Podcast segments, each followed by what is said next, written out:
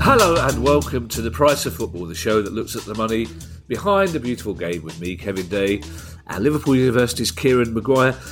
Kieran, I hope you're well. I always do. And in the spirit of full disclosure that producer Guy likes us to indulge in, it's Wednesday evening. We didn't win the FSA award for Best Podcast, Kieran. Probably no surprise, considering I wasn't invited to the award ceremony. Even worse than that, Kieran, just this afternoon, and our listeners may think there is nothing worse, surely, than being nominated for an award and losing to an inferior pod, with more listeners. How that works, I don't know. It's like Hartlepool playing Liverpool, and you decide the outcome by letting Liverpool fans vote who wins. But never, leave that aside, Kieran, and any element of sour grapes. You're not bitter at all. As I've said before, Kieran, as in the words of Mark Lamar, I can forgive, but I can't forget or forgive. But worse than that, Kieran, I was in a pub this afternoon with my dear friend Mark Webster, having a quiet pint, setting the world to rights, and an elderly chap detached himself from a table of other elderly chaps, even more elderly than us, Kieran. It turned out his name was Les, and he was 88, and he came over and he sat down and he said, I just wanted to tell you on behalf of all the other elderly chaps that I'm a big fan of yours, and apparently you support Crystal Palace. I support Charlton. My first game was in 1947, so I had a lovely chat with Les about football in South East London. And then he asked if Mark Webster could take a photograph of me and Les. And as he went, he shook my hand. He said, "It's been lovely to talk to you, Chris." And I said, "My name's not Chris. My name's not Kevin." And he went, "Oh, I'm sorry. I thought you were Chris Moyles." Whereupon Mark Webster laughed in the same way that you laughed, and he said, Dennis did say over there, and Dennis waved. Dennis did say, well, he's come back from the jungle quickly, hasn't he? But if I've been in a bad mood since the FSA Awards, Kieran, that really put the icing on the cake. Anyway, welcome to the show, everybody. We don't have to pretend to be nice because it's a year till the next award ceremonies. How are you, Kieran? You're okay? You fine? I'm very good. Yes, thank you very much. Yes, it's the Baroness has gone away for 4 days. Oh, Lord. So it's just me and Finlay and his squeaky fox Arnold in the house. So yeah, we're having fun. You keep telling yourself you're having fun. Later in the show, we will be hearing from John Ledwidge, who is head of sports, turf and grounds at Leicester City, which in old money is head groundsman. And I know I say this every week, Kieran, but it was generally one of the most interesting interviews we have done for a long time. It was fascinating, and even more so because it sort of came out of left field a little bit. I think we were both expecting some talk of pitchforks and some grumpiness about people on the pitch, but it was a really interesting interview about the economics and the finances of sports maintenance, sports ground maintenance. And so that's coming up. It's Newsday. But before we get into news stories, Kieran, the World Cup is starting on Sunday. Probably the least looked forward to World Cup for a long time by many people. But we've had quite a lot of questions about the World Cup, which we thought we would answer as quickly as possible, Kieran, just in terms of the finances. Is that a heads up for Kieran? Get a move on. Well, no, a little bit. When I say I was in the pub for a quiet drink this afternoon, Kieran, it was quite a long quiet drink. But these are questions that I think people, well, they are asking. I know they're asking, but I think it's worth just getting into them before we start the World Cup, so people can have a bit more context, because we've talked a lot. Everybody's talked a lot about the human rights record in Qatar, but that's brushed some of the financial questions under the carpet. So first of all, Kieran, of the questions we've been asked, how much does it cost to build these stadiums in Qatar? stadiums that didn't, of course, exist 10 years ago because there is no football interest or infrastructure in the kingdom in the first place.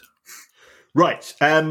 Well, if you go to the briefing document, so I went into the FIFA archives, and what happens is that if you apply to host a World Cup, and Qatar did this with Japan, South Korea, Australia, and the USA, so you have to put forward a proposal. And the proposal at the time was that the stadiums, I think they were initially proposing to build 10 or 12, and it's now been reduced to 8. But the initial cost was $8 billion.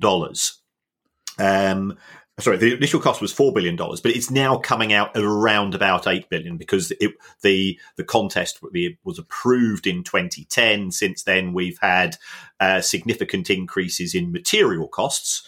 It doesn't matter what product you make; it all consists of material, overhead, and labour. I suspect, sadly, in respect of many of the issues to do with the construction of the stadiums, the labour costs haven't gone up for reasons which I think have been covered on many occasions.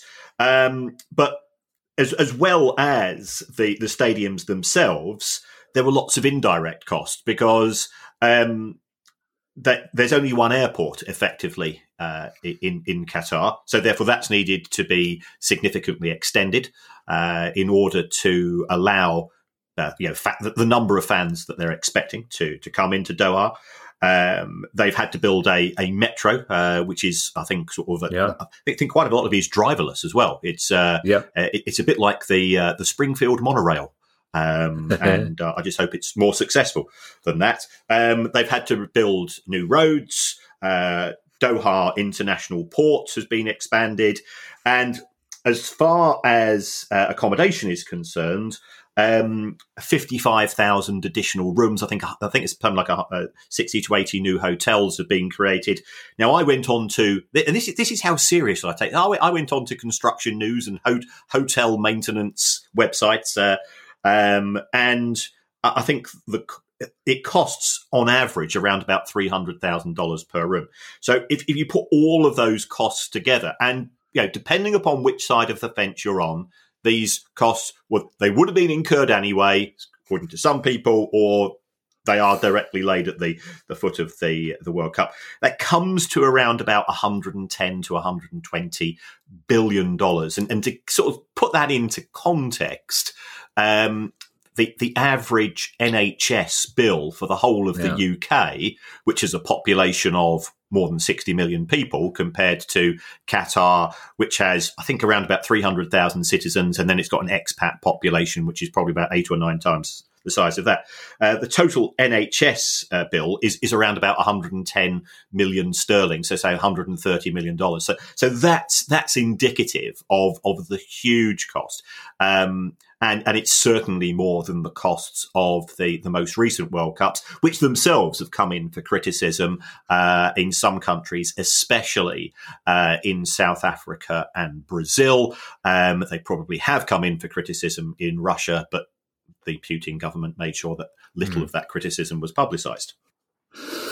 And of course, there are many people, Kieran, including us, who say that the stadium build cost needs to be extended after the World Cup to include compensation for those people that have lost their life in building those stadiums, but a subject on which FIFA and the government of Qatar are still suspiciously quiet. Private Eye pointed out this week, fascinating Private Eye, because nobody at Private Eye is an interest in football, but they have a lot of interest in politics. They were talking about sponsors, people, Coca-Cola, Visa, Adidas, companies whose websites are front and centre on their policies on human rights and equalities, but are still sponsoring the World Cup. How much are sponsors spending on this World Cup, Kieran? Well, it's going to be over $1 billion in total, which is a huge sum of money. If you take a look at the FIFA accounts for 2018 and 2019, which I have done, in 2018 it was $1.1 billion for the Russia World Cup. That dropped to $140 million in 2019. So I think that's indicative of how much the sponsors are willing to pay in a World Cup year. The the senior sponsors, the likes of Adidas, Coca-Cola, Hyundai and Visa, they have signed multi-tournament deals with FIFA. So they would actually find it quite tricky to extricate themselves potentially from a deal for 2022 and then reinstate them for 2026 in it's USA, Canada and Mexico. So I think they've bitten the bullet there. If we start to look at the adverts that these companies are putting together, I think they're very much highlighting the football and trying to distance themselves from the political side of what's happening. But you can't do that. You know, Gianni Infantino has just moved to Qatar. You know, it's these things are inextricably linked. You know, we're recording this on Sunday night.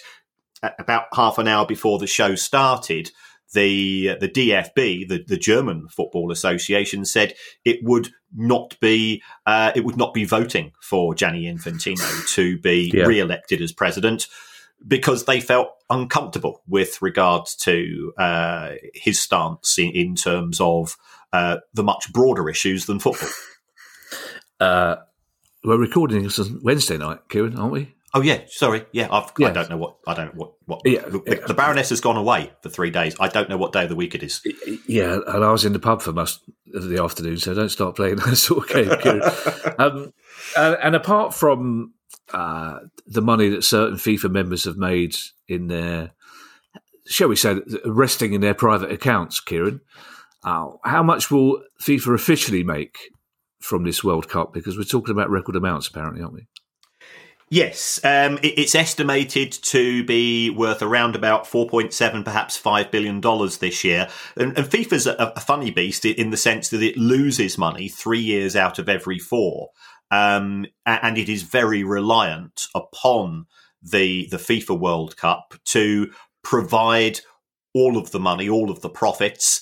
And FIFA then distributes an awful lot of those profits to the individual members. So, you know, if you are the Cook Islands, if you are, you know, if you are Burma, if you are, you know, countries which we don't necessarily move much on the register because they're in the lower echelons of the FIFA World Rankings, you know, they do normally get, you know, it might be £1 million each or $1 million each, because FIFA tend to work in dollars, and that money does often go to some fantastically good causes. I was reading about one country where it managed to get approval to join FIFA, and they had 12 footballs in the country before FIFA started offering support, and it can be transformational. So I think it's right and proper to criticise those at the top of FIFA. There are, however, some very good people in the organisation who want to spread that sense of community and love that we have for the game in as many countries as possible. So, you know, whilst I'll quite happily say that, in my opinion, FIFA is a mafiosa organisation as far as the way that certain decisions are made, there are many good people there doing many good things as well. Yeah, we've all seen those American gangster films, Kieran, where there's one or two nice blokes on the edge of the mafia organisation who inevitably get killed halfway through before being able to do much in terms of benevolence. But there you are. Should England or Wales win the World Cup, Kieran, how much prize money are they looking at?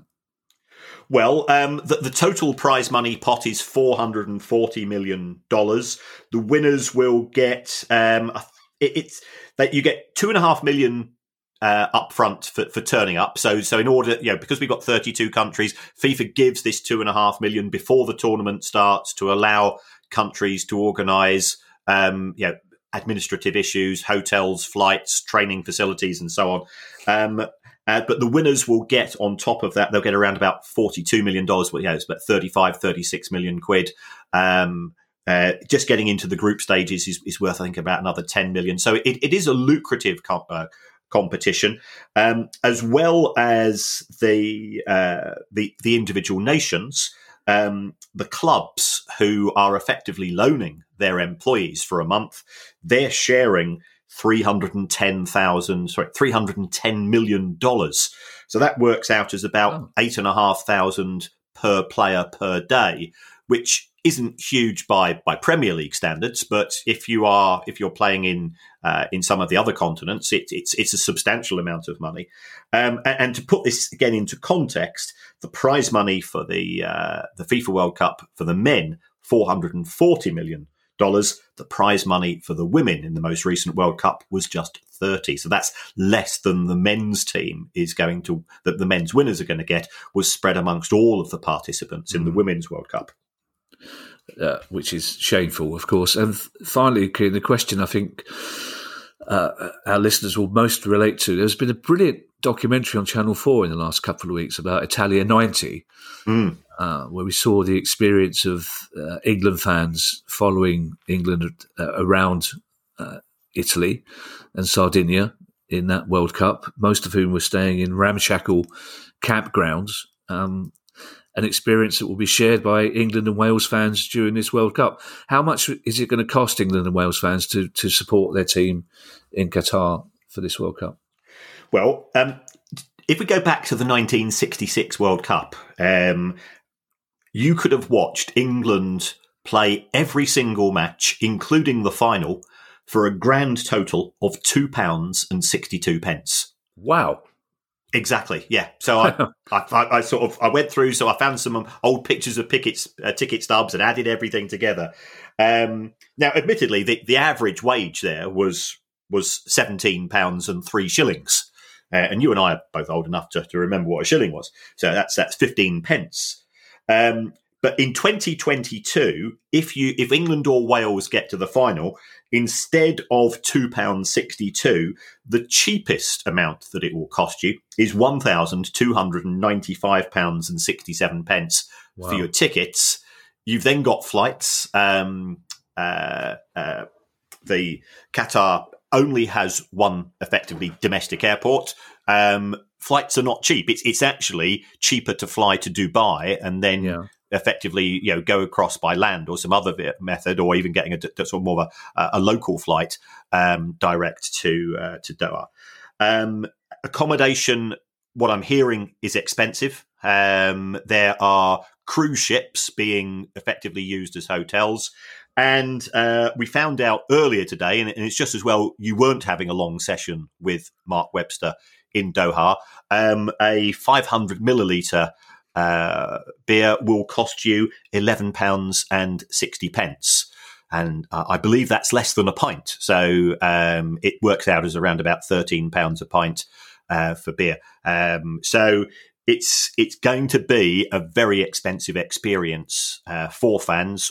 I've been to a few World Cups, some of the greatest experiences of my life, but even these prices, would make me balk.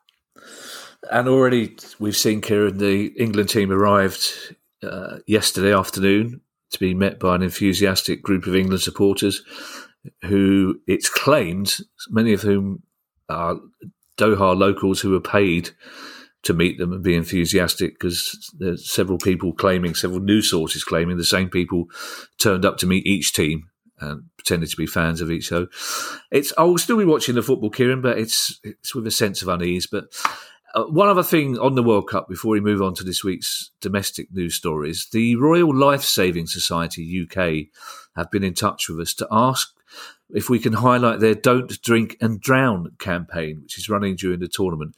It's focused on making sure fans stay safe when drinking alcohol around water. And you can go to rlss.org.uk for more information. And please make sure you stay safe during this World Cup when you're celebrating or commiserating. News now, Kieran. Breaking news, which you informed me, because it didn't reach the pub I was in this afternoon, for Coventry City fans. Yes, so this is a story which has broken on Wednesday night. I've now established what day of the week it is. Coventry City has a new owner. So right. I think it's a local businessman called, I think his name's Doug King. Sisu, who were the very strange owners, an offshore hedge fund that initially I think everybody in Coventry really hated, and then to a certain extent, a bit like the Venkies at Blackburn, they realised that Sisu were actually reasonably good in the sense that they underwrote the losses that were being incurred at Cov. So, there is a new local owner. He is, by all accounts, going to try to work in conjunction with the owners of the arena, of the Coventry Building Society Arena, I think it is now officially known as, with a view to buying the stadium. And I think that's something which is right and proper. You know, we've said on so many occasions that the separation of football club from football stadium often ends in tears, and it certainly happened to my club at Brighton. We ended up playing at Priestfield. I know that you at Palace have had history in terms of the loss of the ground in terms of being owned by the club. And you talk to people at other clubs, and it happens too often. So if we can get Coventry and the stadium and a local owner all together, then I think that would be good news for all concerned. This is a story sort of close to your heart by 2 degrees of separation. Those Chelsea fans unhappy with Graham Potter's stewardship of the team, shall we say, may be distracted by some news coming out from the owner. Yes. There is no doubt that the Bowley / Clearlake ownership group, I've been very vocal in my dislike of all things Todd Bowley, for some reasons which are linked to him.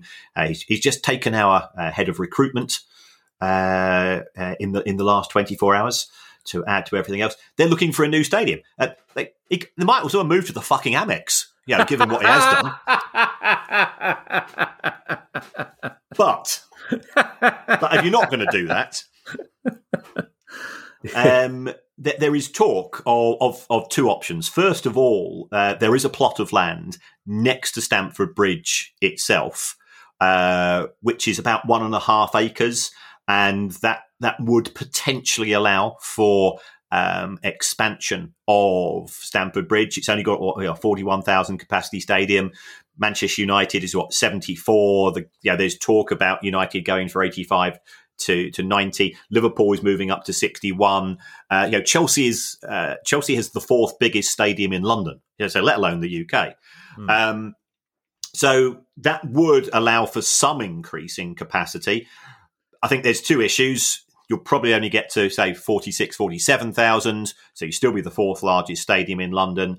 And whether you'll succeed, given that some of the neighbours are, A, rich, and B, quite stroppy when it comes to what they consider to be their light. And Chelsea have had huge issues historically in dealing with any changes to the ground. So I think that will be quite challenging. This is in respect of Earl's Court. It's a big footprint. It would be able to take a 60,000 capacity stadium, but the site, which was sold in 2019, was sold for £425 million. I suspect Chelsea would be looking to, they've already got a hotel at Chelsea's Stamford Bridge. I think they would be looking to do more than just build a stadium there, because it simply wouldn't be cost effective at these type of prices. But the new owners are looking at all possibilities and eventualities.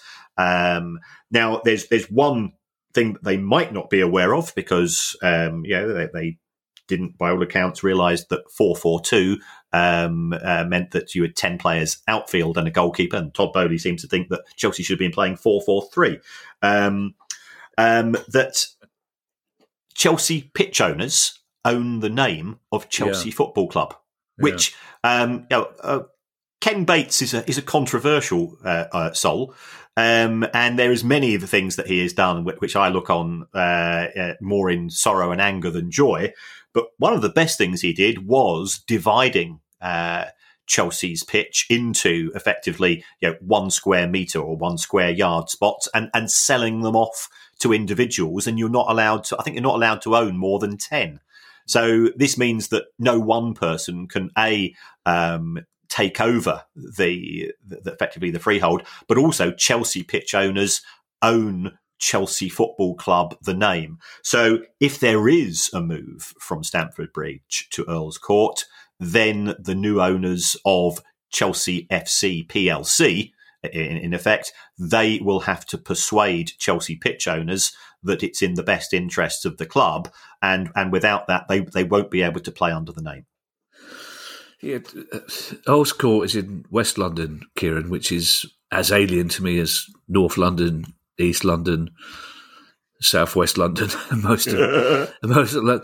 But I know the part of town that they're thinking about. I mean, there's a lot of work would have to be done there in terms of access for staff. In terms of, I mean, there are tube stations around, but it's narrow roads around there. I mean, that's a long-term, very expensive project to only add 5, 6, 7,000 to the capacity, isn't it? Yeah. There's no way that it's going to work as a build of a stadium and nothing else.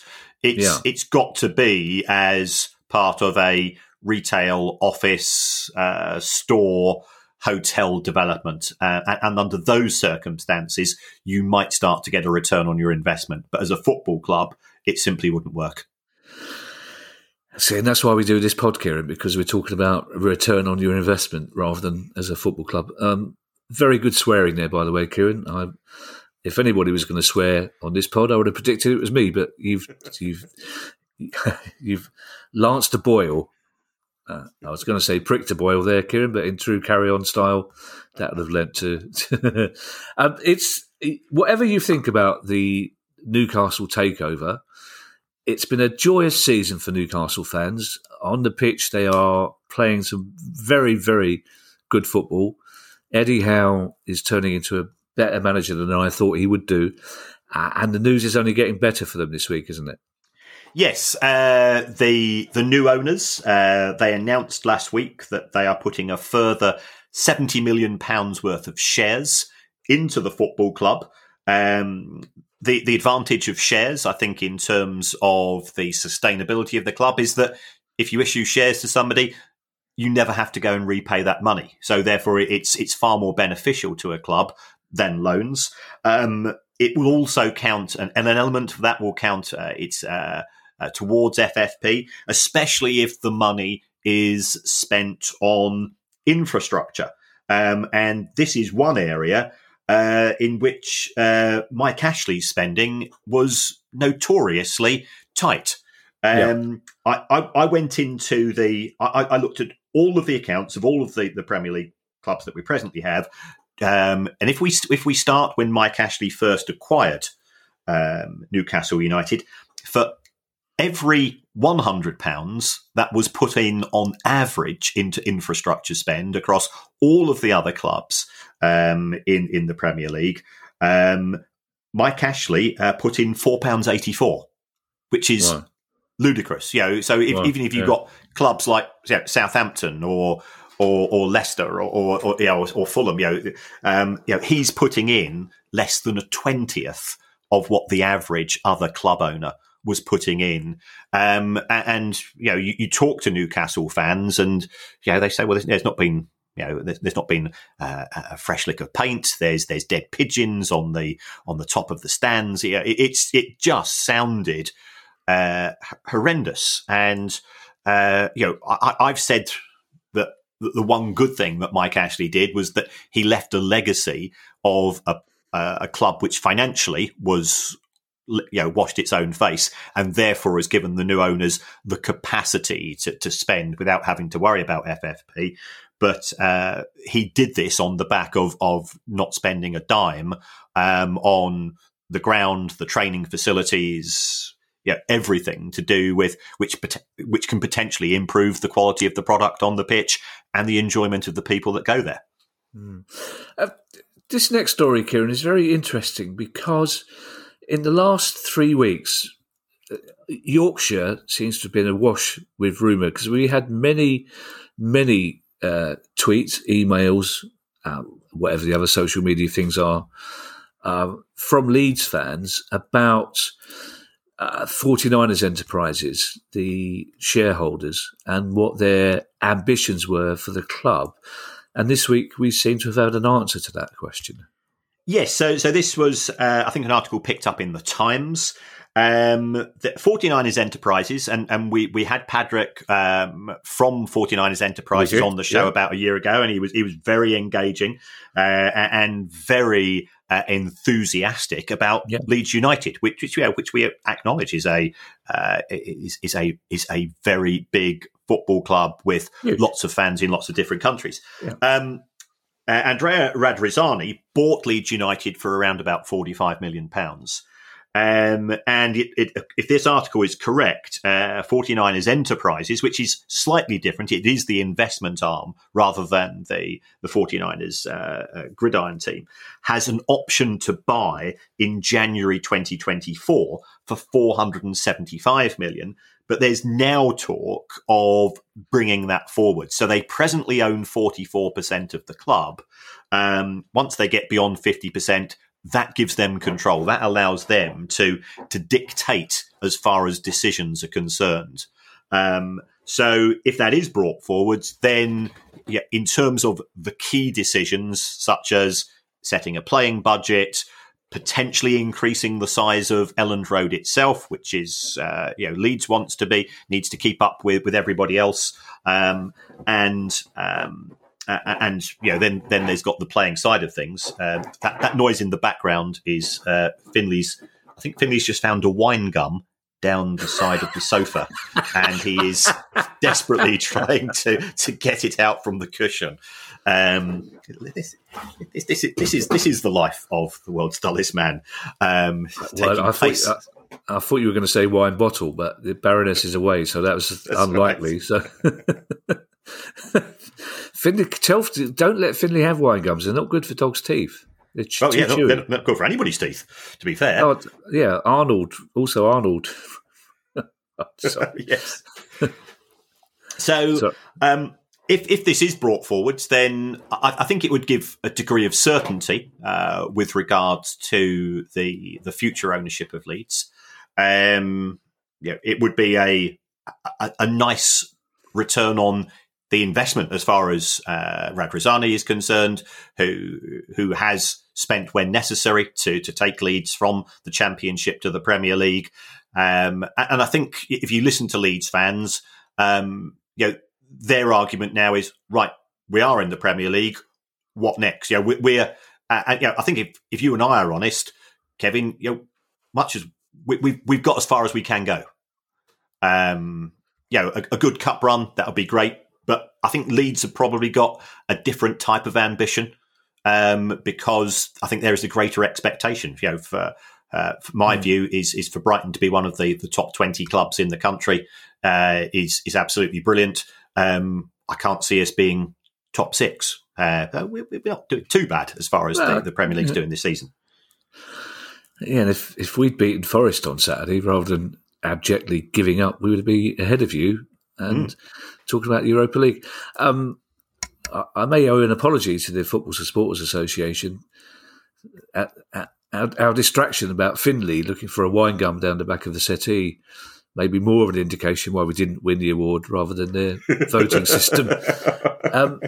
It might be good news for them. I mean, if Leeds United are wholly owned by an American company, it's not good news for those conspiracy theorists who say that the Americans are trying to take over the Premier League and vote for a non-relegation Premier League. But it might be good news for Jesse Marsh, because who is, it seems, always only one game away from being sacked by Leeds United. So maybe American owners would be more sympathetic towards him. Potentially, yeah. The ideologies could line up. It's a terrible thing. He speaks their language. There is still a transatlantic gap, as we're fully aware. So that could be beneficial for him. We'll have to wait and see. But Leeds is one of those clubs where if you lose three or four matches, you are in danger. Whereas at Brighton, under Graham Potter last season, we won three matches in 25, and he wasn't in danger of the sack. Whereas if he tries doing that at Chelsea. Let it go now, Kieran. I can't. Get Finlay to find you a nice, soothing, non-alcoholic wine gum down the back of the sofa for you.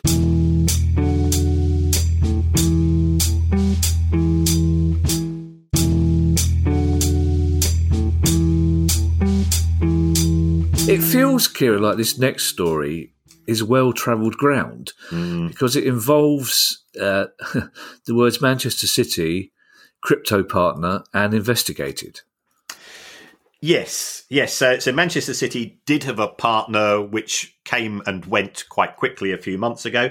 But this is their regional betting partner in Asia called 8X Bet, or it could be 8x Bet. I don't know. I don't particularly care. And there's a really good Norwegian website called Josimar, and they do fantastic investigative work. And then this has been picked up by Nick Harris at the Mail on Sunday as well. This company, 8x Bet, it's not as it seems. You know, in terms of its staff, they. If you take a look at the photographs of the people in charge, they're actually stock photos. You know, they're not these people involved. Yeah. If you then try to do a bit of background checking through the likes of LinkedIn, which is a good way of trying to gauge the number of employees an organisation has, some of the people that claim to be or that 8x Bet seem to think are working for them turn out to be not quite working for them. There is a tenuous link with Teddy Sheringham, who is the brand ambassador. And this isn't a criticism of Teddy Sheringham. You know, he's just phoning in for a check. And I've got no issue with that whatsoever, because lots of players and ex-players, they will turn up at the drop of a hat for a potential sponsor and a quick payday. But what 8x Bet are actually doing it makes no sense whatsoever. But remember, this comes a week after Manchester City reported the highest commercial income of any club in the history of the Premier League. So I would say two things. A, if you are Manchester City and you want to give your critics an opportunity to raise eyebrows and to point fingers at your commercial income, this is how to do it. Because it fails the smell test, and secondly, Manchester City, in my view, are actually one of the most professional clubs in many aspects of the way that they conduct themselves, and I hear this from other parties as well. You do your due diligence, you do your homework, and perhaps we need an independent regulator of football to do that homework in respect of all commercial deals, because if individual Premier League clubs cannot look after themselves, if they are blinded by the cheque, then we need somebody to look after them. Yeah. Did you bump into your potential independent financial regulator for football at the FSA Awards the other night, Kieran? I did meet up with Tracy Crouch, yes. Word for exchange, yes. Yeah, did you? Did you tell her that the Baroness is away for 4 days? No, I didn't. It's an interesting one, Kieran, because, I mean, first of all, I presume law would have to be passed to make clubs show these things to an independent regulator. I mean, they're not going to be happy. You know, clubs like Man City, Man United, Liverpool won't be particularly happy if they have to run business deals past an independent regulator. But we talk a lot about Man City being a force for good in the east of the city, which they have been without any doubt at all. They have really regenerated a previously run-down part of the city. And we talk a lot about them being a professional, intelligent football club. And yet, once every 3 months, we seem to have a story where City have failed to look into a new partner. Yeah, it's sloppy. And you are just as in football, you're as good or bad as your last result. Well, when it comes to being a senior professional, you're as good or as bad as your last deal, and This does appear that City have either dropped the ball or they simply don't care, and neither of which looks good. Yeah. We started our news stories with talk of a new stadium build, and the next story is probably the second highest profile team in Man City's group, also looking to build a new stadium. Yes. So this is New York City, and they are proposing a 25,000 capacity stadium. But sort of going back to what we said in respect of Chelsea, this is clearly somebody that is thinking more outside the box, or more in the sense of the football ground being part of a much broader development. So it'll be a 25,000 seater capacity stadium, but there'll also be a 250 room hotel, 2,500 units of housing. So, you know, the football club, New York City, is going to make money 365 days a year out of the housing project, out of the hotel. And it plays into what I think is very much the American sports business model, which is real estate with sport operating at the anchor point. So, you know, we see this, I think, increasingly as football goes forwards. You know, football's not sustainable, and we've said this all along. Yeah, what other business do you know is closed 330 days a year? Yeah, yeah, yeah. It's absolutely bonkers. So I think, you know, you might say, well, 25,000's not that many, but 25,000 is enough. You know, if that's the level of interest, and if they build the stadium in the right way, then you do it in a modular approach, which allows for easy extension if necessary in due course, depending upon the level of interest. So I think it is a sign that the City Football Group is becoming as much of a real estate organisation and has picked up from the mistakes that it has made in other parts of the world, to go forwards as this multi-club ownership of football, which, you know, from the point of view and I is as far away from football in our love of the game as can be, but it's a business now.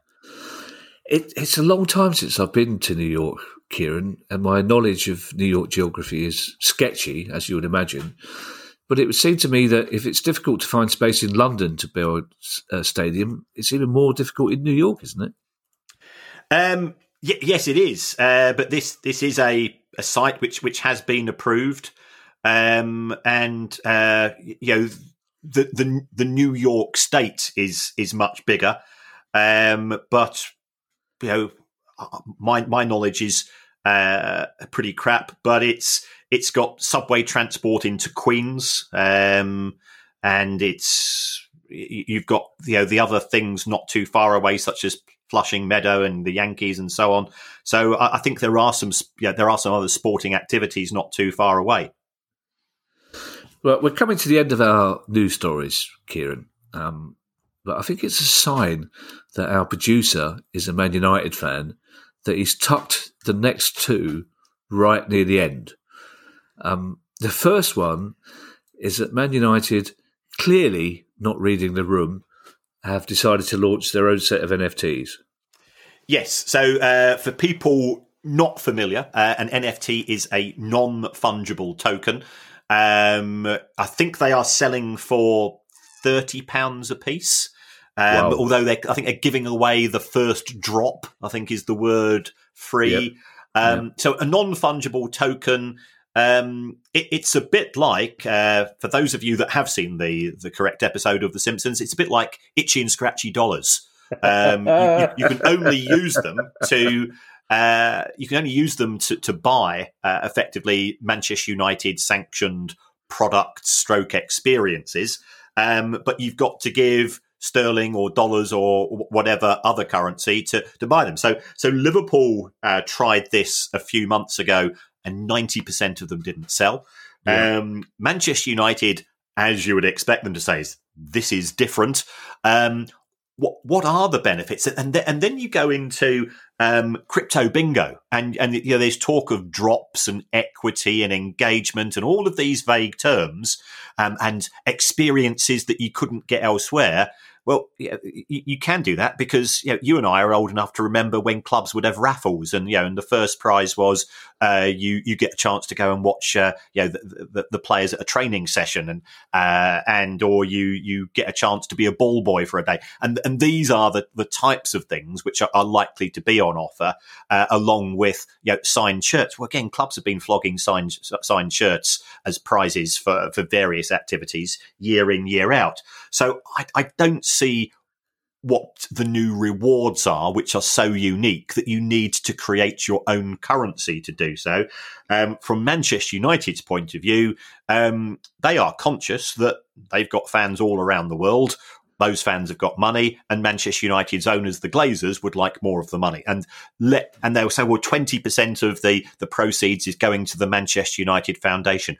What are they trying to do? It's the classic. They're looking for normalisation. They're looking for legitimacy. They're looking for linking a football club to what ultimately is an unregulated, highly volatile in terms of value. And they say, well, it's these things, these tokens, they're not investments. Well, okay, but they don't go out of their way to say that they're not investments. You've had your own experiences at Palace. If we take a look at other clubs as well, fans are rightly sceptical of them. We've just seen one of the biggest crypto organisations on the planet go bust in the course of the last 7 days. I think it's a sign of the contempt that football club owners have for football fans that they continue to peddle this nonsense to people who are not always financially independent or aware and are ripe for the taking. Yeah, I think I'm right in saying, and I hope so, because I'm proud of this, I think of all the Premier League clubs that have introduced socios, Palace has been the lowest take-up, been a huge kickback against them. This is probably not the time to mention this, Kieran, in terms of signed shirts. And I won't mention which club it is, but it's a high-profile Premier League club that we have mentioned on the pod. But once doing some filming at said club, I walked into the press office to discover the press officer merrily signing 20, 25 shirts with all the players' names. Because as she explained, they didn't have time to actually sign them themselves. Mm. And she was quite good at copying the signatures. So whether I hope this is not a bad news for 20, 25 Chelsea fans out there who may have a framed shirt in their living room. Just check the signatures to make sure they look different. So, now, Kieran, if I was a producer of a podcast or indeed a news program, I might have started with this story because possibly it's the biggest one of the week, but, producer guy, being a Man United fan, has basically written the words Cristiano Ronaldo, yada, yada, yada, blah, blah, blah. But huge interview with Piers Morgan, Cristiano Ronaldo doing what football players hate other players doing and spilling the beans on backstage stories and how unhappy he is. Could this affect his contract with United? I know it's probably a question for our in-house lawyer, Chris DeMarco, but we haven't got $3,000 at the moment. So, I mean, it's a huge story, Kieran, and it's clearly he won't play for United again, you imagine, but financially, how is this going to play out? Well, I have been in contact with one of our other legal chumps who has spoken to the employment law colleagues that he has. Right. And he said it would be difficult in all probability to dismiss Cristiano Ronaldo in respect of gross misconduct. Right. Having said that, it's fairly standard in a Premier League contract that if you are to have an interview with a journalist, then the club has to be given notice. So it could be that the club has not been given notice, in which case they would have some grounds for some form of sanction. Now, that would normally be in the form of a fine, a week's pay, 2 weeks' pay. You used to work in HR. You'll be aware of contract law and so on.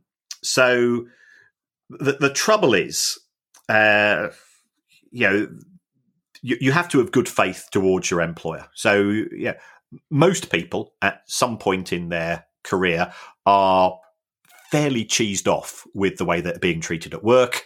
But what you don't do is you don't put it out on social media. You keep it to yourself. You simmer for a while, and either it goes away or you go away. You know that. So he could be invoked to dismiss, is the words that I've received. But he could probably counterclaim. The club doesn't want to be dragged through the courts because that will be a distraction. I would also say, let's take the soap opera away. We are dealing with a father who lost his child less than 6 months ago. Fair point. Yeah.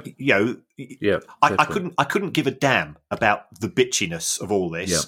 Yeah. He is still a dad, and whether you like him or dislike him as a footballer, as a person, from what you've read in the press, you and I are both dads. Many of the listeners will be in exactly the same position. I don't know what it's like to have lost a child, but I would imagine that my head would be all over the place. I will be going through a range of emotions, from guilt to despair and so on. And frankly, there would be times when I would say things where I couldn't give a damn who heard about it, who it was about, and so on. And I think this is a much a broader issue as well. Now, I also got in contact with an agent with regards to this, and I said, well, how would you deal with this if one of your representatives was in such a position? And the agent said to me, if clearly the relationship has broken down, I would say to the client, look, we're not trying to engineer an exit route, but it's clear that there is little benefit in this relationship continuing. Let's try and arrange something which works for all parties. Now, it's going to cost Manchester United. If Cristiano Ronaldo sits out the rest of his contract, it's going to cost them somewhere in the region of £10 to £12 million until the 30th of June, 2023. They'd rather have that money themselves. So, what can they do? He might be able to find somewhere else in Europe. If so, let him go on a free transfer. They didn't pay very much to get him from Juventus in the first place. Ronaldo's been made a pariah in all of this, I'm not sympathetic to some of the things that he said. He's actually been used by Piers Moron, in my view, to support a show which has which is close to zero viewers. So I do think his advisors will have said, go for it. There's a lot of politics in all of this, but I think we are also dealing with a human being as well as a soap opera. Do you know what, Kieran? I'm proud of you for saying that, because in the fuss, the tabloid fuss, I'd forgotten about Ronaldo's loss. And I have to say as well that many people in football that I've spoken to say that Cristiano Ronaldo is a very pleasant, very approachable man in personal circumstances. So I'm really pleased that you said that. Two more stories before our interview. And they're from different ends of the financial scale. Yeah, I'm afraid the drums are beating around Southend United, aren't they, Kieran? And it's getting louder. Yes, this is terrible news. This is horrible stuff. This is Southend United's youth team haven't been given their October pay packets. We're recording this on the 16th of November. It's not right and proper. The owner, Ron Martin, his aim is to sell Roots Hall, to move the club to a new ground. There's no issue with that. He potentially is going to become very wealthy on the back of this. I've been contacted by somebody quite senior at Southend, and the stories which I've heard are that we've got members of staff who are effectively paying for the coaches for away trips. They're paying for the bibs. They're paying for the footballs. Such is the state of the club at present, and it's being done on the goodwill of members of staff who are in slightly better position than those who are in the youth team, who let's face it, you know, to be in a National League team, youth team player, you're not going to be on big money, but you still got your rent to pay. You've still got to go and heat. You still might, you know, a lot of them be living with their families who will themselves be reliant, or, you know, because we're in the winter and we are going through, it's going to be the worst winter in living memory in terms of social deprivation, people having to make horrible decisions in terms of heat or eat. So the owner is not a poor person. They could have organised that the wages were paid quicker, and I think it reflects poorly on them. It really grinds my gears when the people at the bottom of the food chain are being exploited like this.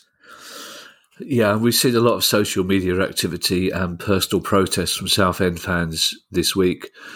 We would love to hear from some of those if they want to get in touch. We'd also like to hear from Southend United if they'd like to get in touch. I suspect there's one group more likely to do that than the other.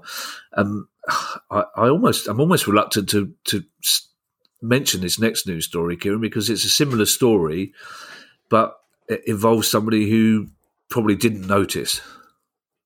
Yes, this is Kylian Mbappe, who was not paid his September wage packet on time, and the reason why, it doesn't matter who you are. Yeah, if you sign a contract of employment, you expect to be paid on the payday. But I think what is making him extra unhappy, given that he signed a new contract, remember, over the course of the summer with PSG, is that Neymar and Messi were paid their full salaries. Yeah. He wasn't. Now, is this a case of the club has got a bit of a cash crisis and is thinking, well, who's the softest touch in relation to all this? It's our local French lad, Kylian Mbappe, so therefore we won't pay him, but we don't want the overseas players who, you know, represent Brazil and Argentina to go unpaid because they're more likely to kick up more of a fuss. I think the money has now been paid, but it creates a sour taste in the mouth, especially if you are in, you know, if you're owned by the Qatari investment fund. They're not short of the readies, and the excuse by the club, sometimes this happens. Well, if you are a multi-million-pound organisation, it shouldn't happen. And if you're, you know, and the excuse which is given is unprofessional in the extreme. Yeah, it's hard to feel as much sympathy for Kylian Mbappe as it is for Southend United's youth team. Yeah. Interview time, Kieran. And if there's a group of people at a football club that are almost as visible as the players, it's the ground staff. We see them week in, week out, and we know nothing about them. So we decided to talk to one of them, John Ledwidge, who's head of sports, turf and grounds at Leicester City. And I have to say, it's one of the most interesting interviews we've done for a long time.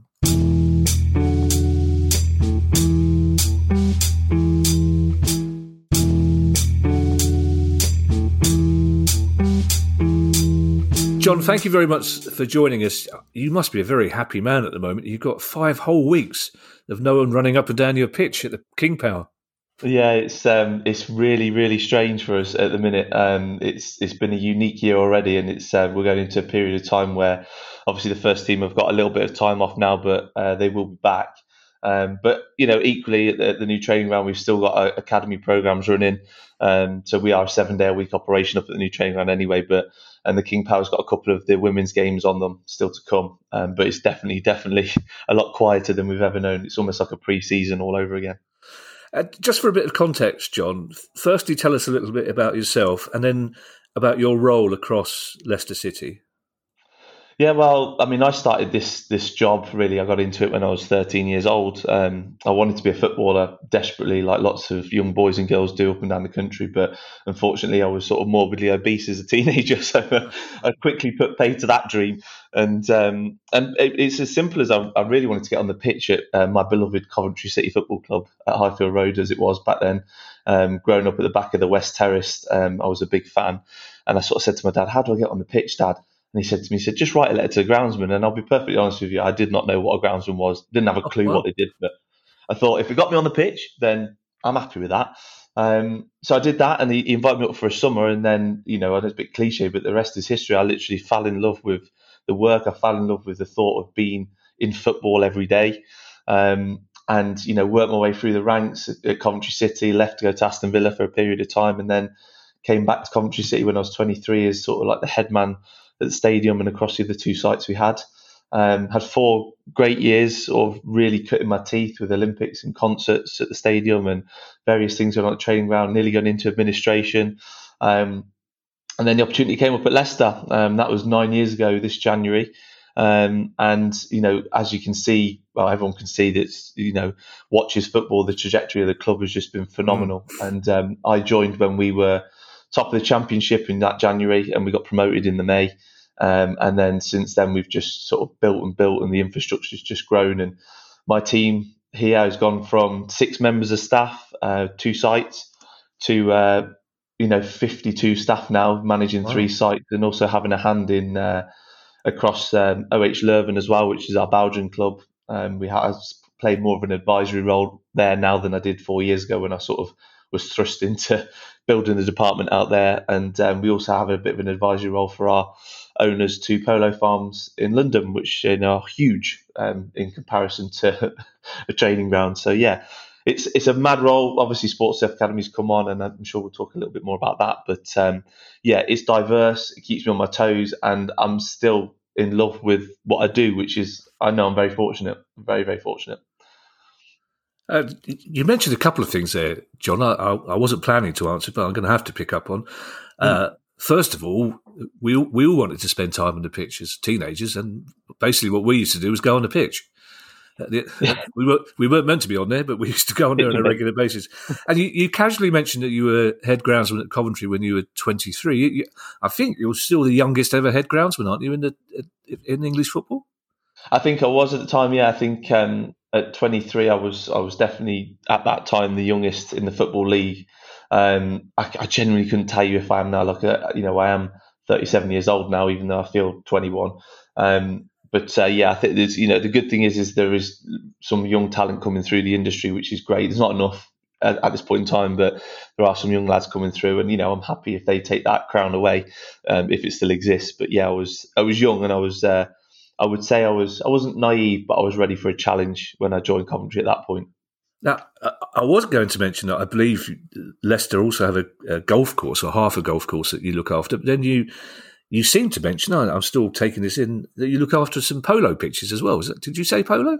Yeah, horse polo. Our owners have got 2 farms in London. And just to put it into context, 1 polo field, as they call them, is the equivalent of 5 football pitches in sort of length and width.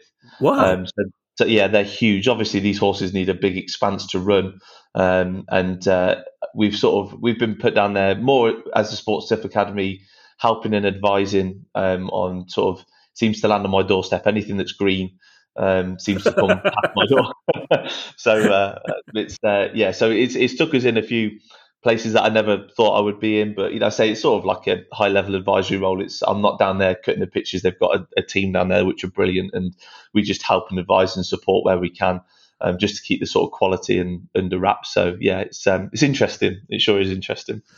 Obviously, John, this is a real layman's question, but are there transferable skills between a polo farm and a football pitch and a golf course, the greens, for example? Yeah, absolutely. There's loads of transferable bits, and the theory behind what we do and the science behind what we do is very similar. But what you'll find across all those different disciplines is that the construction of the fields or the pitches or the golf course tends to be a bit different. In football, especially in professional football nowadays, there's so much consistency across playing surfaces. Gone are the days of mud baths.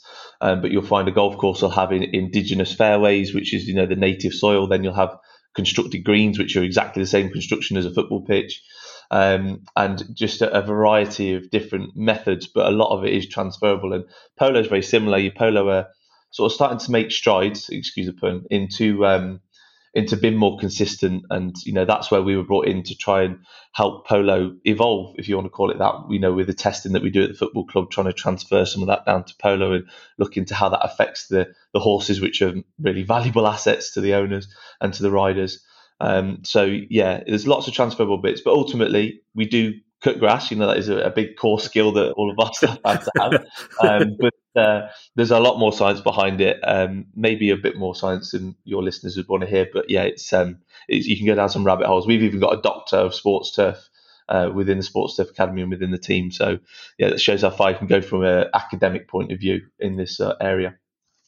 You're just all my notes are going out the window, John. As you keep throwing things, you keep throwing things in I didn't expect. We'll come on to the turf doctor later on. Okay.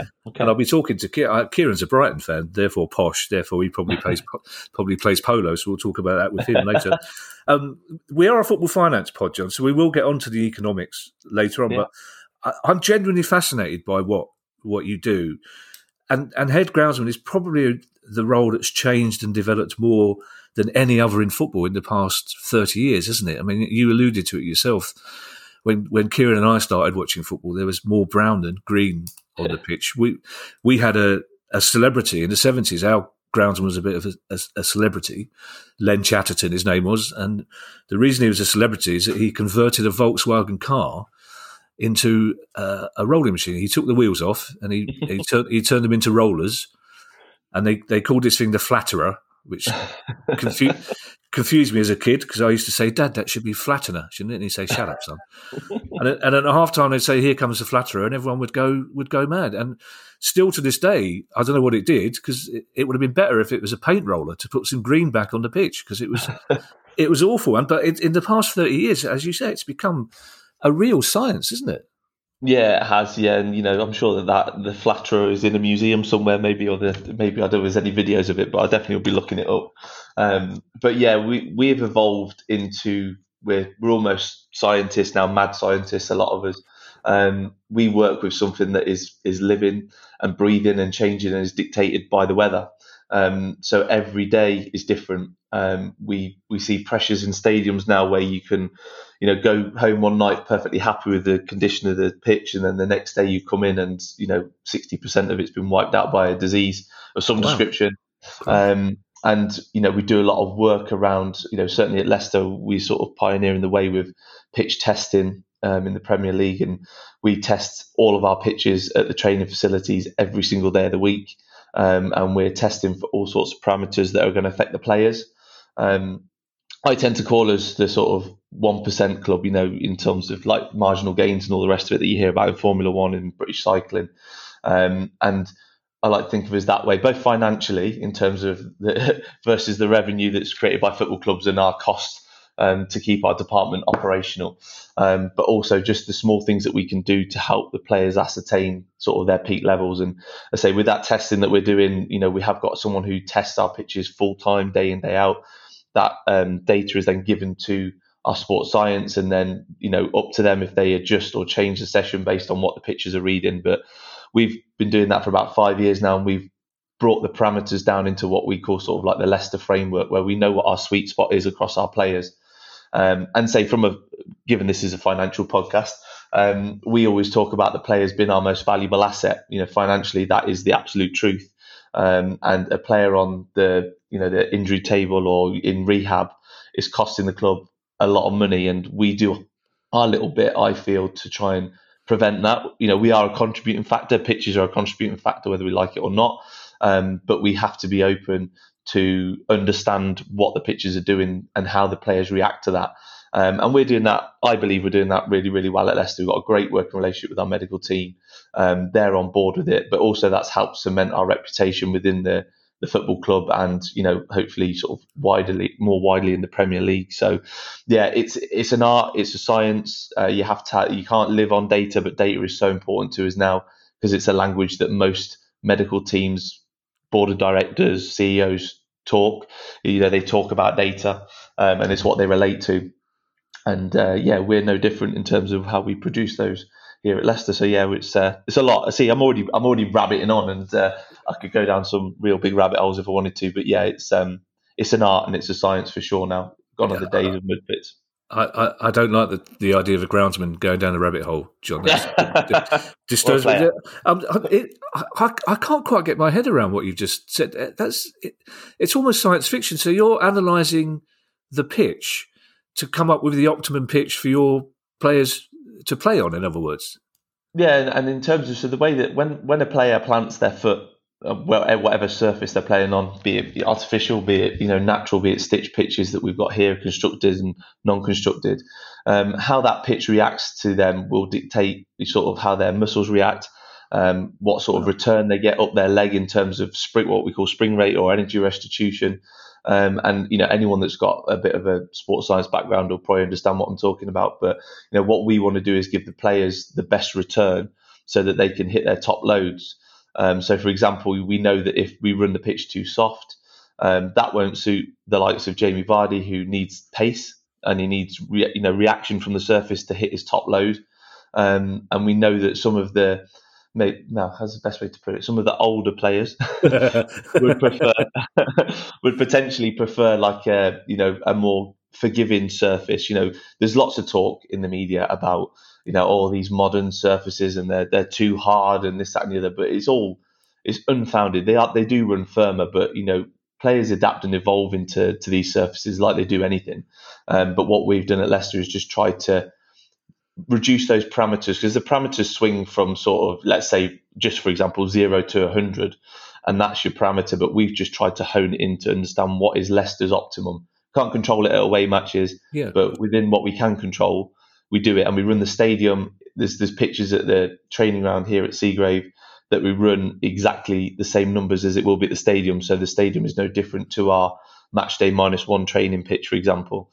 And we just hope that these little things, one, can protect the players and protect the asset, like I say, really valuable assets, but also just help the team perform, at their best. And we don't want to be a reason why they haven't performed or why they slip. I always say this to my guys, look, when we put pressure on how we manage these pitches, I always say to them, look, imagine it's the 94th minute and we are 5th in the table.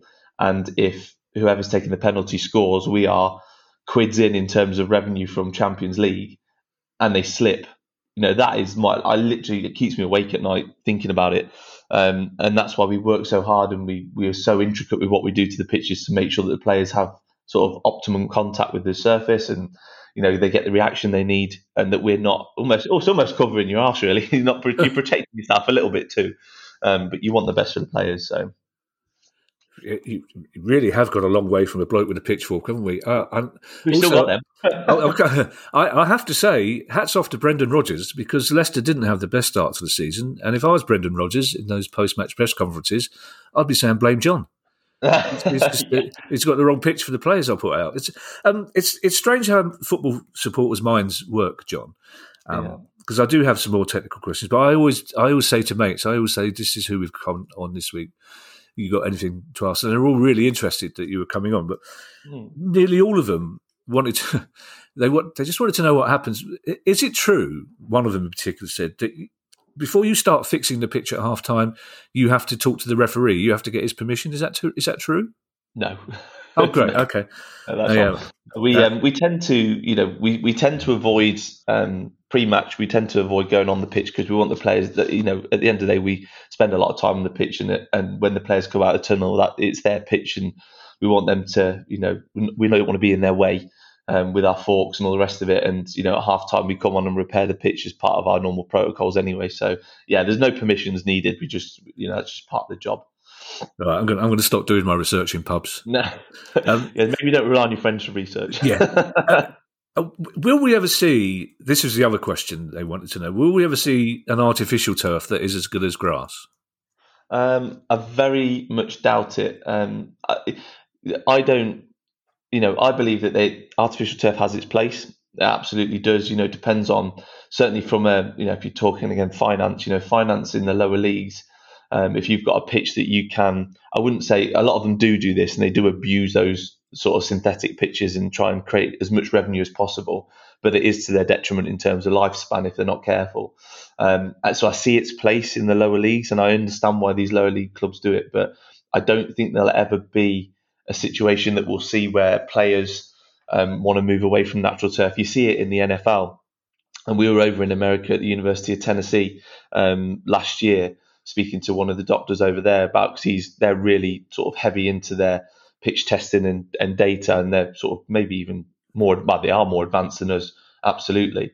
And there's a big revolt in the NFL about artificial turf. But again, it has its place there because they can sell it, 24/7 almost, inside of a stadium. It's quite a novelty to go on the pitch. But the players eventually will start to talk, because if you look at some of these, I don't know who it was because I don't really follow the NFL sort of religiously, but one of the players had a non-contact injury, which was a typical injury you see on artificial, which is an ACL, and it ended his career. And his career is worth an absolute fortune. So sooner or later, are there going to be lawsuits that players sue the NFL for installing these artificial surfaces? I think in professional sport, natural is always going to be preferable, but I do see the need for artificial at the lower leagues, and of course, like across our academies. Our academies are very busy, and our academy here do use synthetic turf a fair bit. We've got 2.5 pitches worth of it at our new training ground, and it is handy for us in terms of managing pitches. But it would never be their preference or ours that they use that over and above what they'd use natural turf. So. If it's not sensitive information, John, can you tell us how much it costs to maintain perfect pitches across three? So, what's your annual budget is what I'm asking. Yeah, it's hard because I know I'll get in a lot of trouble for telling you the exact figures. But if I was to say we're probably about 2% of the annual turnover, it will give you an idea of the budgets that we run. It's... and that's why I call us the 2% club. And I've used that analogy sometimes when I've been presenting to the board, is sort of just to put it into context of the return they get for that investment. Because I always say to them, look, we are effectively R&D. That's what we are. We're an R&D budget. We don't make a lot of money, but without doing the R&D, there's a lot of potential risk that could put the business at risk. If the pitch isn't playable, then there's no match, there's no revenue, there's no game. But equally, without the players, there's no game. So it's one of those things where we're part of a big circle. We're a cog in a big mechanism. But I believe that we're quite an important one in that. So yeah, it costs a lot of money, but the return on that and the protection they get from the input is, for me, is well worth it. Are you as worried, John, about rising energy costs as the rest of us? Because I've seen those huge light grids across the pitch at Selhurst. They must be very expensive to run, aren't they? Yeah, they are. Listen, I think, I'm fortunate enough that I sit on our sustainability working group at the club, and, it's a hot topic at the minute. We are looking to be more sustainable in the way that we manage our energy. And the lighting rigs absolutely are a very hot topic, as you can imagine, because they consume a hell of a lot of energy. They cost a lot to run. And now with obviously the cost of energy sort of going through the roof, as we've all seen, we have had to sort of strip back. We have had to be more careful. Because everything the club's justified. There's obviously sometimes there's a fair few myths that these big clubs have got bottomless pits of money and they just throw anything I want I get, which is complete and utter rubbish. Everything I want has to have a business case. Everything that we put in has to have a business case, and to sort of let the hierarchy understand why we want these things and what sort of investment that looks like. So we are all, we're all in it together, but we're all working towards just trying to be more cautious, be more careful, and work on a strategy that allows us to be sort of more sustainable financially and from a sustainability point of view as well. So yeah, it's hitting us all. It is hitting us all, and the lighting rigs are a big hot topic. Yeah, well, I said because we've seen at Forest Green and other clubs a very new environmentally aware approach to pitch maintenance. Is that easier for a small club like Forest Green to make those changes that I think everybody wants to make? Is it for a club like Leicester City, is it like sort of turning a tanker halfway across the sea? Will it take you longer to adapt to new environmentally friendly methods? I think yes and no. I think the thing is that the way I operate is I always like to try and be sort of 10 years ahead of what the industry's doing at the minute, and so far, things that we've been working on have landed that way, and there's projects that have come to the fore that we were working on a long time ago. And I think that I wouldn't say it's necessarily easier for them to do it, but there is always a pressure on grounds teams up and down the country, especially in the Premier League when we're so visible, that the aesthetics that you see on a match day, that pitch, the second it's not green, it damages the brand. It damages the brand of the Premier League. It can potentially damage the brand of the football club because it becomes what you're known for. So that requires input and that requires product. But we are working. So we've got trial plots here as part of the Turf Academy, which I'm sure we'll talk about later. But yeah, we've got trials that we're running already that are trying to make us a bit more sustainable in the way that we manage our pitches, because chemical legislation is changing rapidly. You know, obviously Brexit and that affected us quite a lot. And the amount of chemicals available to us now to use is diminishing fast. So we're already working on methods and ways that we can sort of manage our pitches more sustainably. But I wouldn't say it's any easier for Forest Green as it is for us. It's just there's probably, I would say, arguably more pressure on us because of the visibility of the football club and being in the Premier League. There's a level of expectation on pitches nowadays, because one, we protect the asset, and two, we protect the brand. So yeah, it's a bit tricky, but I wouldn't say it's like turning the tanker. I think once we get a collective strategy and vision to where we want to be, I think we'll get people on board and we'll turn it around relatively quickly. Well, we also know you have the pressure from broadcasters who demand that the global product, as you say, that they're showing all over the world, that everything looks, that all the pitches have to look beautiful. At every ground. So you mentioned Brexit there, John. So Brexit is making it more difficult for you to access certain chemicals, is that right? So it's more to do with the legislation around, you know, obviously there's a lot of EU legislation that dictates what chemicals we can apply on pitches. And obviously since Brexit, they've become a little bit more strained. So they're not in force yet, but they're coming. There's a lot more, legislation coming in on the biostimulants that we use, that they have to be sort of CE registered. So there's a whole load of work that we're doing in the background on that as well to make sure that we're in a position where we're not caught with our pants down, basically. We're using, just to give you a couple of examples, we're using a UVC light machine, which is a machine that emits UVC rays, which basically smashes any pathogens, which is the thing that causes disease on pitches. And then we're looking at sort of a more sustainable nitrogen sources in terms of what we put on the pitches, and then also how we capture our water, because water is the new gold, as we've seen this summer. We are at the stadium, we have got a water reclamation system under the pitch, which basically captures everything that makes it through the pitch is captured and then reused. And that can change some of the leached nutrient that comes out of those products. So we're just trying to close the loop on a lot of things, to be honest, because we can see the train. I always say this to my guys and they get fed up with me saying it, but I can see the train coming down the track, and we've got to be ready because it's coming whether we like it or not. So yeah, it's a constantly moving, complex piece of work to make us a lot more sustainable in the way that we operate. Now, you have mentioned this already, John, and I know it's something close to your heart, but tell us a little bit about the Sports Turf Academy. Well, yeah, it's I'm exceptionally proud. It's like my child, really, to be honest. So I don't know whether, you know, obviously people that listen remember when Coventry City left the Ricoh Arena, as it was back then, and moved to Northampton. I took the decision to stay with the arena company on the thought that, listen, of course the club will come back, and of course the club will play here next season. As it turned out, they didn't. But that, within my nature, gave me a lot of headspace, and I still have the book now. I wrote out this sort of draft plan to build this Sports Turf Academy because the industry needed a central place, an inspirational place to try and capture the next generation of talent, because, you know, it's not an obvious choice for school leavers. As I knew when I left school, I was pretty much a straight A student, not blowing my own bugle or anything, but I did. And all the teachers were saying to me, don't do that career, you know, just go and be a doctor or go and be a lawyer. You've got the capabilities to go to university. But, you know, I followed my sort of my heart and my gut, if you wanted to say that. And I want to make it more of a choice. And so I wanted to create this inspirational venue. And that 2-page draft then turned into a 45-page business plan, of which I probably would have needed about 18 to 20 million to get it off the ground. So when I sort of proposed to some investors about what that would look like, when they looked at a sort of, you know, 25-year return on investment, they weren't particularly pleased.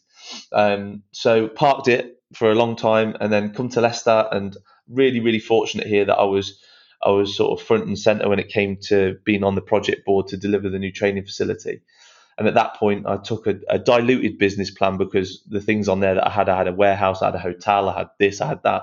So I diluted it down to be more sort of relevant to what we were building at Leicester, and proposed it to the CEO, who loved it, and in turn took it to Convishai at the time. And he backed us and he said, look, go build it. But it's got to wash its face. That was the words. They ring in my ear still today. It's got to wash its face because, you know, there are no handouts here. So from a capital perspective, they invested in the building that we sit in today, which is our Sports Dev Academy building. And the business plan operates across four pillars, which is training and education. So we deliver training and education, and we put 25 apprentices through our system last year. And that they all belong to the football club. So the football club, we did a big drive for recruitment. So a lot of our recruits were apprentices. We successfully took them through their apprenticeships, and now they're sort of fully contracted members of the football club. And we offer bespoke one-day training. We had some international guys over from Slovenia last month, and they undertook a 5-day intense course. I'm hoping at some point to get into doing some light touch anecdotal stuff with pundits, just to try and educate them a bit more when they make these sort of broad stroke comments on what a pitch is doing, or why we're watering, or why the ball's holding up, which is all rubbish, which is a polite I nearly swore then, sorry. And I just want to educate them a bit more, and referees. But we have the capability in-house with, I say, Dr. Jonathan Knowles is the guy who heads it up for me in terms of the day-to-day management. And he's got 19 years in an academic setting, and he's been an absolute godsend. So training education is really important to it. It's sort of one of our core pillars. And then we've got trials and research. So we've got 1,000 square metres of trial plots, all constructed like football pitches.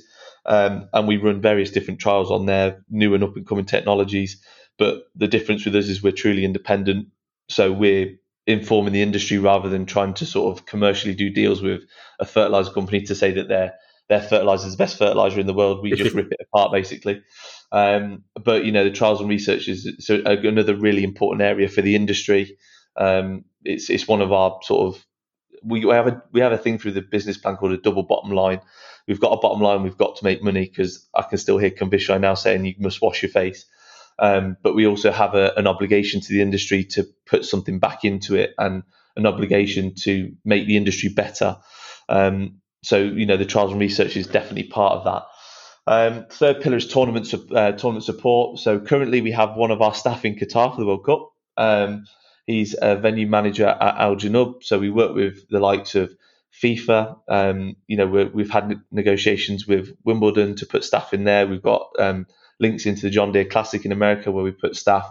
And the theory behind that is that basically we want to give the students that come into our operation the best possible chance to see what this industry can give you, because this industry can take you around the world, or it can keep you in Leicester, or it can take you to Ackridge and Stanley. It doesn't really matter where you go. But we want to show them the broad spectrum of what it can look like through golf, through landscaping, through football, and through mechanics. So tournament support's a really important part of that. And then the final pillar, which is, you know, another one that's really important to us, is our technical services. So we operate on 3 tiers on that. Third tier is we work with grassroots clubs through Leicestershire, where we go out, offer them help and advice, and we also implement sort of improvement works to their pitches. So we go out and help them get approved funding from the Football Foundation, and then we give them a plan on how they could best spend that money, and then it's up to them to tender it. But usually, we've got 100% conversion rate that all those guys have come to us, and then we carry out the work. And in the last 12 months, this is a target I'm really proud of, is we've improved over 200 grassroots pitches across Leicestershire. Wow.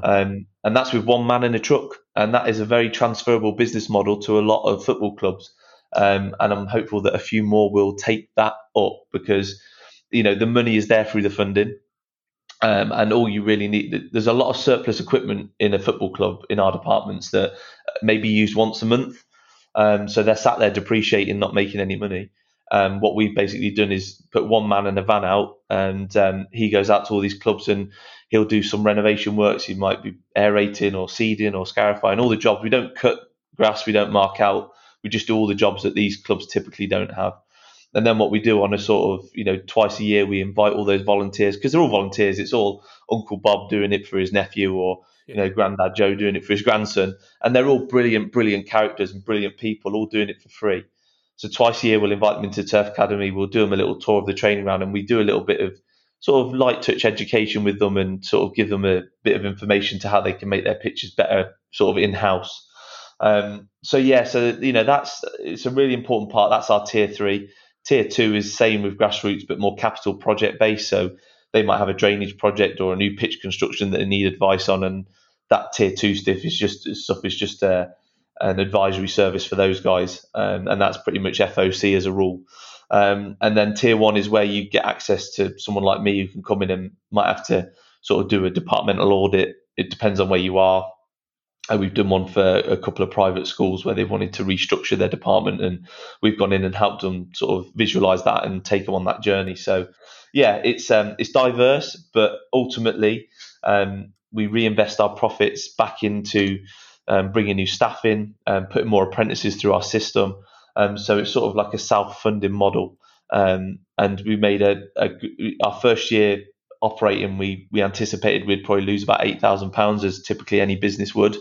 But we were fortunate enough to sort of make a 39% net profit on our first year. And every single penny, and I say that with my hand in my heart, every single penny of that has gone back in. So none of it comes to me. There's no shareholders, no directors, there's no dividends to pay.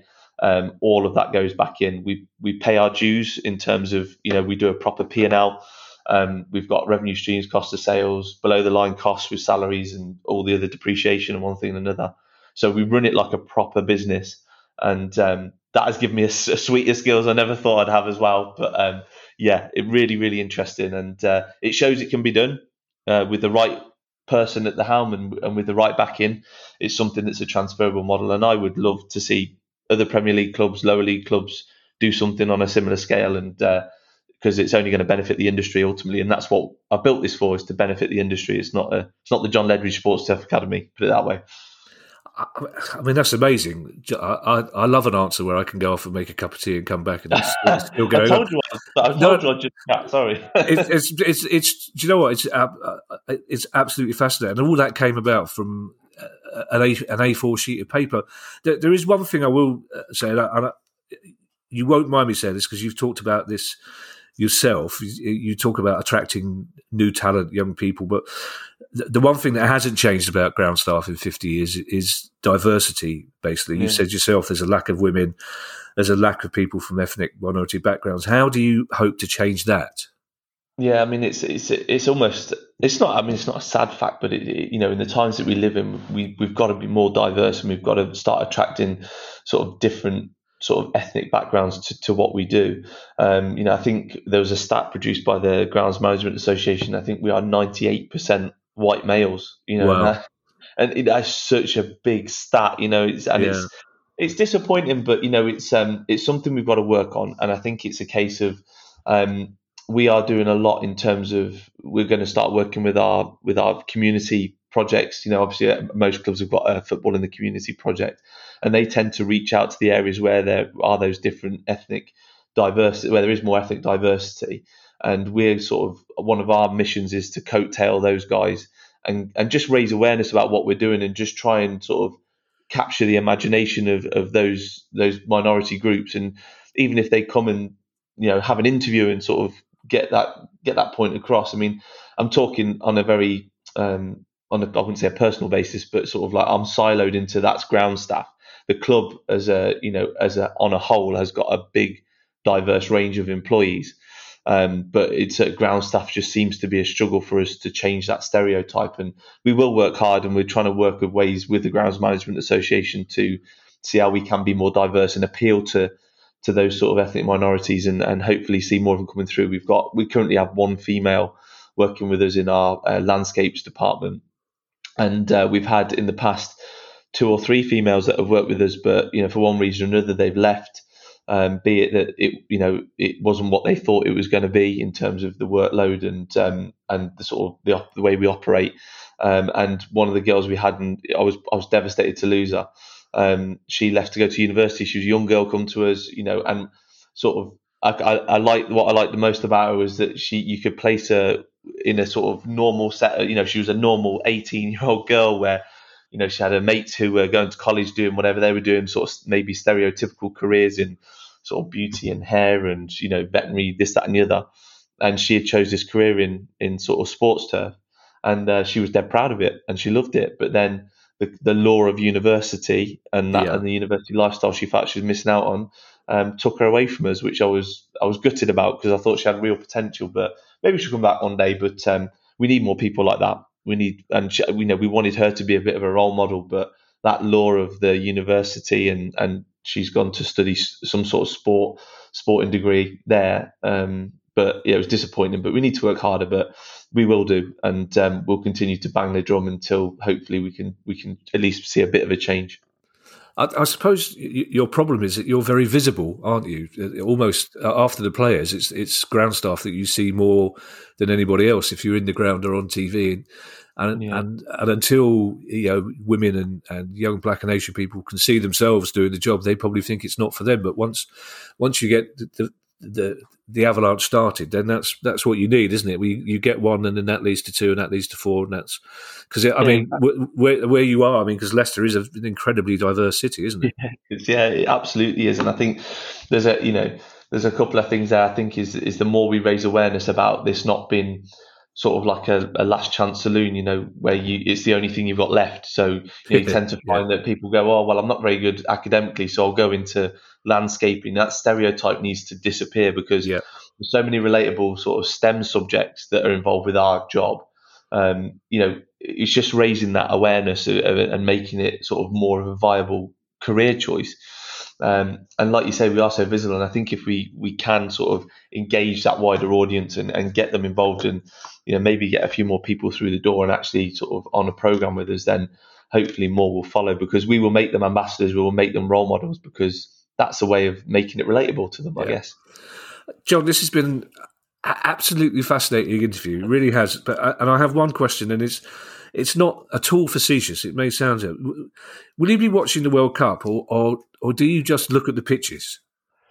I think it's probably a syndrome that most of my sort of colleagues would sort of sympathise or empathise with. We do spend most of our time just looking at the pitch. The best shots that we get is when it zooms in ground level. You know, we get quite excited about that, and you know, there's little things that my guys laugh about is that, like, when the camera angle goes for a goal kick behind the goal, I'll be looking how straight the goal clips are on the goalposts.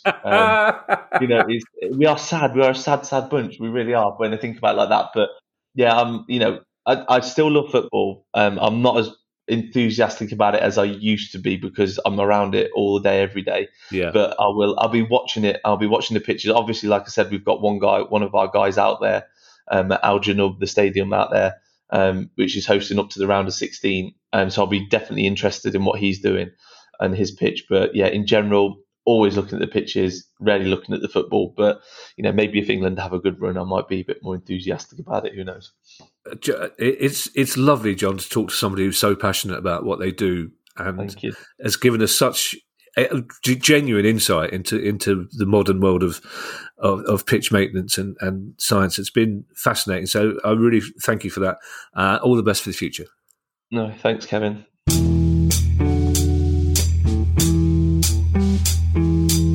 That's fascinating. I just, as I said during the interview, I just kept crossing questions out and adding new ones in as we talked about golf courses and polo farms and all sorts of things. And I particularly love the fact that he said he will be watching the World Cup, but mainly for the behind shots of the goals to check the statues. That was really interesting, Kieran, wasn't it? It was an education. I learned more from listening to John about the science of his role. And I never thought that creating a pitch aimed at particular players could be achieved. And it was absolutely incredible stuff. And also to meet somebody with such a passion and a love for what they do was truly uplifting. But also I like the fact that he talked about 2% of the club's budget went on his staff, his pitch, But I like the fact that he was. It's worth every penny because it could make the difference. You know, that the pitch that we create for our players at home could make the difference between a 1-0 win or a 0-0 draw. I thought it's really interesting. Yeah, and he knows his. To say he knows his stuff inside out is great, and also the fact that he wants to inspire others, yes, to give them opportunities, was a sign of a person with a set of values that you can only admire. Now, thank you to everyone who's donated to the pod via our Patreon page. If you'd like to join them and make a small monthly contribution to the pod, then thank you very much and go to patreon.com/priceoffootball. If you have a question you'd like answered on the show, email us at questions@priceoffootball.com. We'll be back on Monday with our questions pod. And in the meantime, I shall hand you over to Mr. Kieran Maguire for his customary farewell.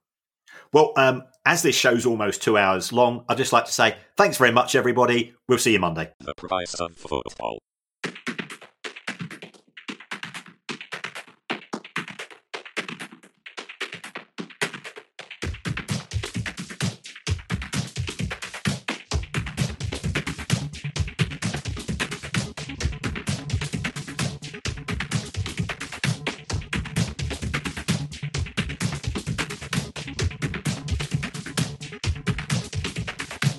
Price of Football.